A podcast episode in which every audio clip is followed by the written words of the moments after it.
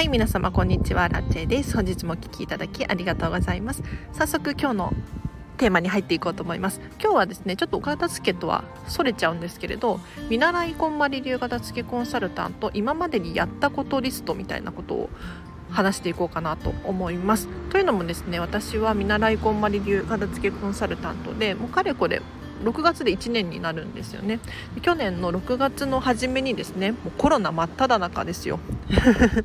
に、えーと、こんまりさんのこんまりメソッドについて学ぶ養成講座っていう、まあ、学校みたいなのがあるんですけれどこれをオンラインで受講してそこから、えーと、見習い期間こんまり流片付けコンサルタントの見習い期間で今今まで活動してきました。でじゃあ具体的に何をしてきたのかっていうことについてもしかしたらねお片付けの仕事をしようとしてる人が聞いてらっしゃったりとか同じ仲間の気になったりとかしているらしいのでちょっと詳しく説明していこうかなと思います。でまず私はですね6月の初めに養成講座っていうのを受講してこれオンラインのレッスンだったんですけれど、えっと、土日4日間ですね半日くらいかな受けましたでこの養成講座を受講し終わると養成講座修了生ってなって見習い期間に入るんですけれど具体的にまずまず何をしたのかっていうことについてなんですけれどもう当時コロナが本当に真っ只中でなんかね身動きできなかったなっていうのが一番ありますね。えーと、ともう本当に5月6月とか外にも出れないしなんかあの仕事もないしどうしようかなと思って。うん。ただもうお片付けはとにかくしたかったんですよね。なのでまずとにかく自分のお片付けを見直してみたりとかあとはインプットですね。本を読むっていうことをひたすらしていました。もう当時はあの6月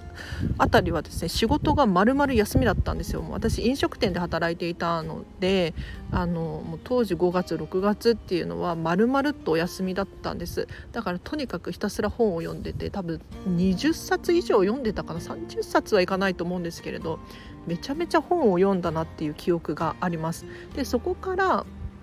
実家のお片付けをするようになりました。とにかくお片付けをするための手を止めちゃいけないなって思ったんですよ。やっぱり片付けコンサル目指すにはお片付けをして実践を積んで経験値高めていかなければならない。にもかかわらず何もできてないっていうのはちょっともったいないなって思っていてとにかくできること何ないかなと思って実家のお片付けを始めましたね。でその後ちょっと停滞気味になりました。もう何をしたらいいのか分からなくなっちゃったんですよ。要するにお友達とか周りを訪ねてもなかなかお片付けしたいよっていう言ってくれる人がいなくってもう落ち込んでた感じですね。何したらいいんだろうって。これがね多分8月あたりですかね。もうま夏の頃ですね。ただ、まあ、飲食店の方のお仕事が復活したのでそっちをちょっと真面目にやっていた感じです。はい。でその後やっぱりこのままじゃダメだっていうふうに気がついて逆算したんですよ。もし今私が正式なこんまり流片付けコンサルタントなのだとしたら何をしているだろうかっていうのを考えたんですね要するに片付けしたいって言ってくれる人がいないかもしれないんだけれどもしかしたらインスタグラムで何か発信しているかもしれないしスタンド FM でラジオとかを毎日毎日更新しているかもしれないなっていうふうに思った時にあ私まだできることたくさんあるっていうふうに思えたんですよ。で見習いこんまり流片付けコンサルタントはですねこんまりメソッドについてあんまり喋っちゃいけないルールになっているんですね。というのも何か間違いがあっては困るからなんですよ。じゃあこんまりメソッドについては喋らなくても他のことについては喋れるなって思いました。例えば私アラチェがどうしてお片付けをするに至ったのかとかお片付けをし終えたことによってこんなメリットがあったよなんていうことって喋れるじゃないですか。あとはそうだな。他こんまりさんの本じゃなくって例えばメンタリスト DAIGO さんの本とかあとはキングコング西野さんのオンラインサロンの情報とかたくさんたくさんインプットして結構行動はしているタイプだったので行動することによって何か気づいたことこれを発信することできるなって思ってスタンド FM やろうって思ったのが、まあ、9月の終わりくらいですかね。10月くらいだったと思います。はい。で私もラジオ、えっと、ボイスメディアですね。ずっと聞いていたので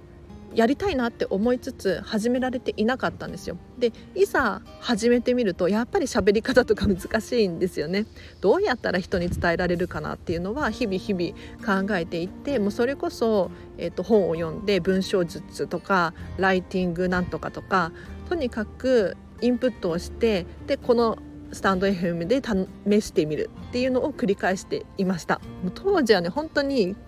緊張しまくっていて 全然なんか笑わないし面白くないなって思ってました。自分で毎回自分の放送を聞いてるんですよ。この放送も今日撮り終わったら聞き直すんですけれどはい。っていうのを毎回毎回やっていました。で毎日毎日スタンド FM 更新していると徐々にフォロワーさんが増えたりとかしていってえっ、ー、と11月頃ですかねあの友達伝いにお片付けがしたいっていう人が現れたんですよ。そうでそれでお片付けのレッスンがようやくできてきた感じですね。はい で実家のお片付けと、まあ、妹がいるんですけれど妹の知り合いのお片付けとか友達の知り合いのお片付けとかに行ってでその経験をこのスタンド FM で喋ったりとかしてこんまりメソッドについてはなるべく喋らないように遠ざけて 自分の経験値とかなんか他の本で得た情報とかそういうのをどんどん喋っていきました。で去年の終わりくらいになるともう5人くらいお片付けをねしていてですねはい結構お片付けが進みましたね。でアラチェ自体私自身どんな学びがあったかなって思うと10月くらいからホテル暮らしを始めたんですよ。当時 GoTo トラベルキャンペーンで都内のホテルはですね本当に安くって1泊2000円とか2000円くらいで商品券地域共通クーポンが1000円分ついていて要するに実質1000円くらいで1泊泊まれていたんですよね、まあ、日によって差はあったんですけれど大体2000円から3000円くらいあれば泊まれていた感じですね。でこんなに安いんだったらもうちょっと泊まれるなって思って月に、えっと、週に2回かな。週に2回か3回くらいはホテルに泊まってホテル暮らしをしておりました。でそこで学ぶことって本当にたくさんあって例えば私はミニマリストなので何もホテルに行くと置いてないのですごく快適に過ごせるっていう経験をすることができましたしあとは自分がやることがガクッと減るんだなっていう学びにもなりました要するにベッドメイキングがされていたりとか水回りとかもお掃除してくれる人がいて私自身が何か掃除をするとかトイレットペーパーを買いに行くっていうことをしなくていいんだっていう学びになったんですよ。でこんなことをねしてる人なかなかいなかったと思うんです。もう当時ホテルに泊まっていてもなんかロビーとかガラガラだったし共有エリアですね。はいガラガラだったのでもう本当にホテルの人たち大変だなって思ってたんですがまあ私としては快適に 利用させていただいておりました。でも今はね本当にちょっと高くなっちゃって高くなっちゃったっていうか普通に戻りつつあってだいたいもう都内5000円くらいしますね。はい、まあ、日によってあれですけれど商品券もついてないしちょっと最近はなかなか足が遠ざかっておりますでそんなこんなで、まあ、12月そうだなお片付けのレッスンを5人くらいやりやっていって年が過ぎてクラウドファンディングをやろうっていうふうに思ったんですよ。これもあの逆算で正式なこんまり流片付けコンサルタントだったらクラウドファンディングくらいやるんじゃないかなっていうふうに思ったんですよで私はキングコング西野さんのオンラインサロンメンバーなのでやっぱり今の時代クラウドファンディングだったりとかこういうものが当たり前になりつつあるから挑戦しないともったいないよなっていうふうに思っていたんです。で何にも知らない人からしたらなんか全然知らない人からお金を集めてなんか宗教だとか詐欺だっていう風に思う人もいるかもしれないんですけれどでもねやってみたこともないのに私がとやかく言うことはできないなと思ってとりあえずやってみようと思ってやってみたんです。でこれがですねただまあ12月からやろうと思い始めて1月ぐらいから手をつけ始めてようやくなんか審査が通らなかったりして3月の中旬くらいにようやく審査が通って、えーと、クラウドファンディングをすることができました。でこれ期間がめちゃめちゃ短くってでさらにリターンの数が少なかったみたいで結構売り切れ売り切れだったんですよ。いや私も想定外だったんですけれどはい、あの私の経験値を積むためのクラウドファンディングであのお金を集めたかったからやったというよりかは、えーと、クラウドファンディングの知識をつけたかったしあとはリターンでね私と1時間お話ができますよっていうリターンを出したんです。そうすると私が片付けコンサルとしての喋り方だったりとかえっと、お悩みに答えたりすることによって皆さんもためになるし私も経験値になるな。そんなクラウドファンディングを立ち上げたところ支援金がですねなんと3万8500円集まったんですよ。これありがたいことに、えっと、もう本当にびっくりしてます。なんかねあの驚き。こんなに集まるんだっていう。あの一応目標金額は10万円くらいにしたんですよ。なんとなく10万円にしたんです。ただまあそんなに集まらないだろうなと。むしろゼロくらいかもしれないなっていうふうに思っていたんですが私も驚くことに結構な方が支援してくださって特にこのスタンド FM を聞いてらっしゃる方がほとんどなんですよ。だからスタンド FM やっていてよかったなって改めて思いましたね。でキングコング西野さんがいつもクラウドファンディングってお金を引き出すマシーンじゃないよっていうふうに言ってるんです。じゃあ何なのかっていうと信頼を引き出すマシーンだっていうふうにおっしゃってるんですね。だから全然知らない人だったりとか何にもわからない人に対して支援とかはしない。そうじゃなくってこの人は信用できる。この人にを応援したい。そんな人はお金が集まるんだよっていうふうにいつもおっしゃってるんですよ。だからこの3万8500円っていうのは今の私の信頼信用の金額なんだろなんだろうなっていうふうに思えたのが、まあ、今年の3月4月くらいですね。で4月はですねそのクラウドファンディングのリターンでお片付け相談会これ全部オンラインですね。オンラインでお話をしました。皆さんと5人くらいかな。はい。なんか2人くらいはあの支援だけしてあのリターンはいらないですっていう方がいらっしゃって、まあ、そんな神様みたいな人いるんだと思って たんですけれどあのオンラインでねお片付けの相談会をさせていただいたことのところ結構好評で悩みが解決しましただったりとかもうアラチェさんにとにかくおしゃべりしたかったみたいなファンみたいファンですって言ってくださる方もちらほらいらっしゃって本当に楽しかったんですよね。だからやっぱり自分が正式な片付けコンサルタントだっていうことをもう想像して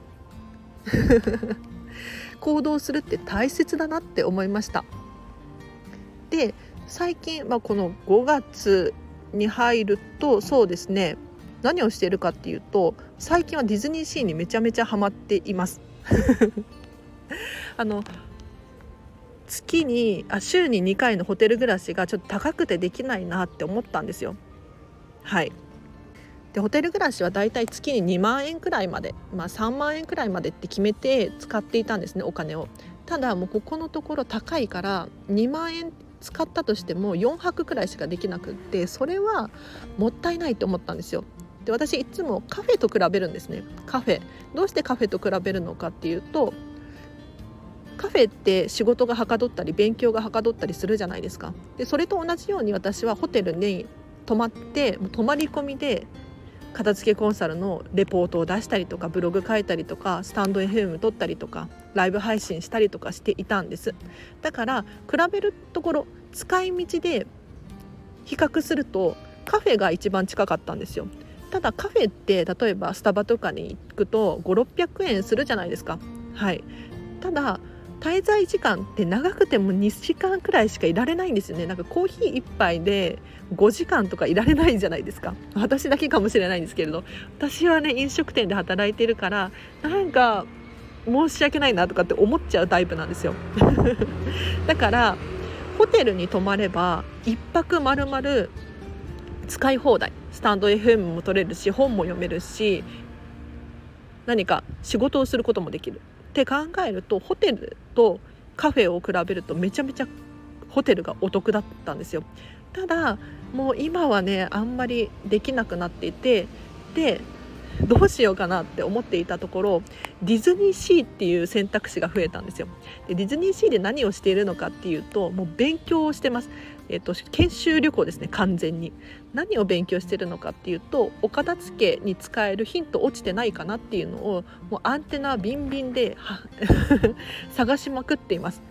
例えばディズニーシーに行って消火器とか皆さん見たことありますか？消火器めっちゃ置いてあるんですけれどどうやって置いてあるのかっていうとそのままポンって置いてあるわけじゃなくって消火器カバーみたいな消火器を入れるボックスみたいなのが用意されていてそれがテーマごとに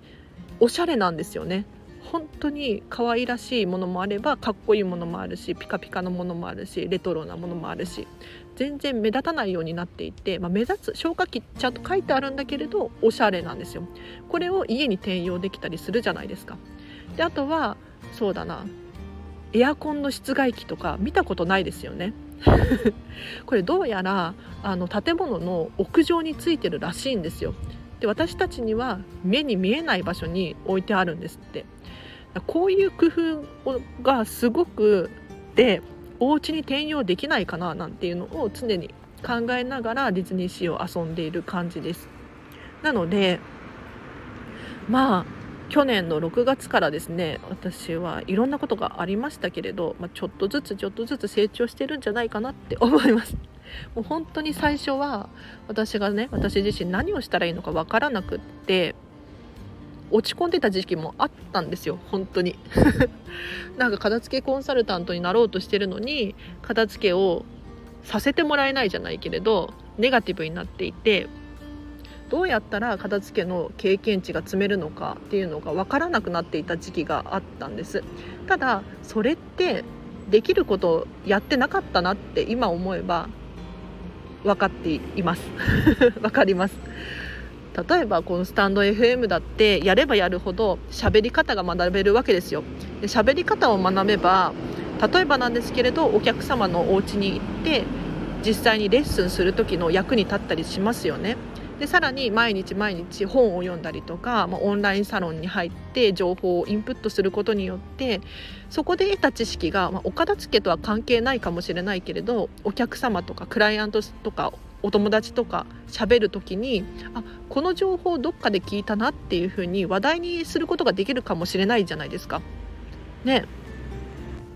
あとはそうだなクラウドファンディングやってみたりとかホテル暮らししてみたりとかディズニーシーに通いまくってみたりとか。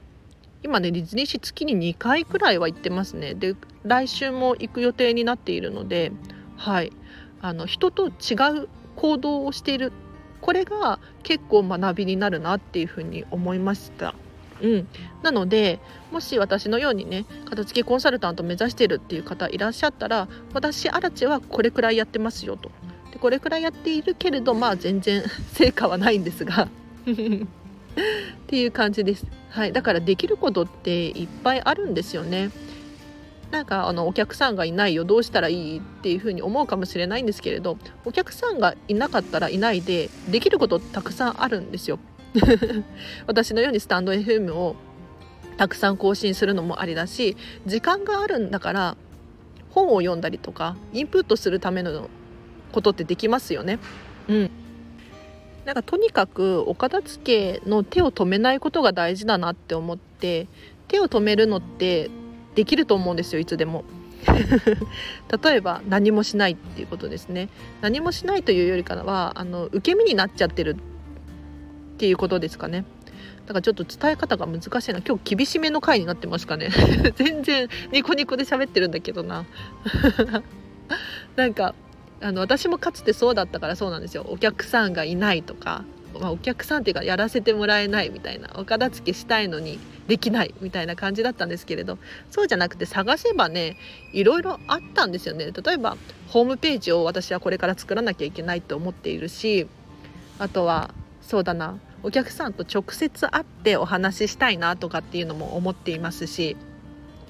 ちょっとワクワクな感じですね。で6月くらいには多分正式な片付けコンサルタントになれそうなんですよ。多分なれるんじゃないかなって思うんですけれど。そこからはまたこのスタンド FM もバージョン2みたいな感じで レベルアップしていくと思います。で今後もですね9月とかに私はこんまりメソッドビジネススクールっていうこんまりさんのビジネス特化の資格を取得するための講座を受けようと思っているのでやっぱりね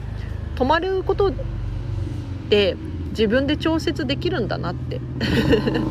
あのできることって今の私ですらたくさんあるなって思って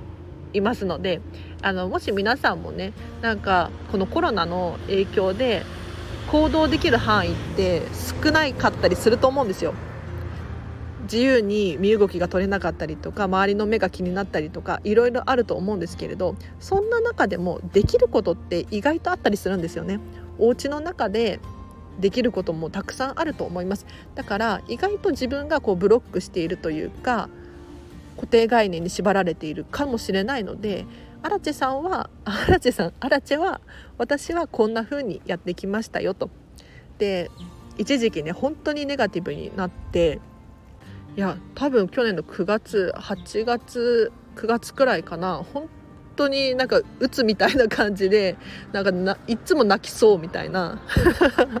状態までなってて本当に大変だったんですよ。何喋ろうも何喋ってもうるうるしてきちゃうんだよ。なんでかっていうともう私片付けできてないと とにかく自分を責めまくってたんですよね。何にもできてない自分が悔しくて悔しくてで周りのその同期片付けコンサル仲間たちがキラキラして見えてもう本当に悔しかったんですよ。ただねコミュ障すぎてなんか仲間の片付けコンサルの子たちに喋ることができなかったんですよね。今もあんまり喋りかけることはできないんですけれど。なんででしょうね。こんなことをあまり言わないんですけれど人っていつか裏切るし消えていなくなるっていうのをずっと心のどこかで思っちゃってる自分がいるんですよね。これはねいくら改善しようと思っても私の中で変えられないんですよ。ただまあいつかっていうのはいつかの話なのでとりあえず今を信じようと思っていて今は信じられるんですよね今この人は私に、えー、とポジティブな印象を持っているとかっていうのは信じられるので、まあ、いつかはね、まあ、人間だし死ぬかもしれないじゃないですかいなくなっちゃうのは当たり前じゃないですか。と思ってそうそうなんだよねちょっとこれは私のあのもう本当に一生をかけての問題かもしれないんですけどということで今日はここまでにしようかな。はい。今日これから引っ越しなんですよ。引っ越しなのにあもう5時になっちゃいましたね。こんなにダラダラと喋ってしまいました。いかがだったでしょうか？ちょっともしかしたら何の参考にもならなかったかもしれないんですけれど荒地さんってそうなんだとかお片付けコンサルってそういう仕事なんだとかそういうふうに思っていただければなと思います。では今日はここまでにします。もう今日はお知らせも何もなく終わりにします。もうめんどくさくなっちゃったので。もうお引越しがお引越しをする前にとりあえず撮っておこうと思ったら意外と喋っちゃいましたねなんかまたこのコロナで私の飲食店が本当に不安定になりそうで、うん、またお店を閉めようかなとかって言っていたのでまあその分時間が増えるかとかポジティブに捉えることもできるんですけれどやっぱりまだ片付けコンサルとしての収入はほぼほぼゼロなので何て言うのかな不安ではありますね。ちょっと今日車の音がめっちゃ入っちゃいましたかね？風の音とか大丈夫でしたかね？今日もう本当にここまでにします、えっと、このチャンネルは見習いこんまり流片付けコンサルタントである私がもっとお片付けがしたくなるそんな情報を喋ったりお片付けの磨きをかけたい人のためのチャンネルでございます。もし気になる方いらっしゃいましたらフォローしていただいてまた明日もお会いできると嬉しいです。では皆様今日もハッピーな今日はもう終わりですね。今日の終わりもハッピーな一日を過ごしてください。あらでした。バイバーイ。thank you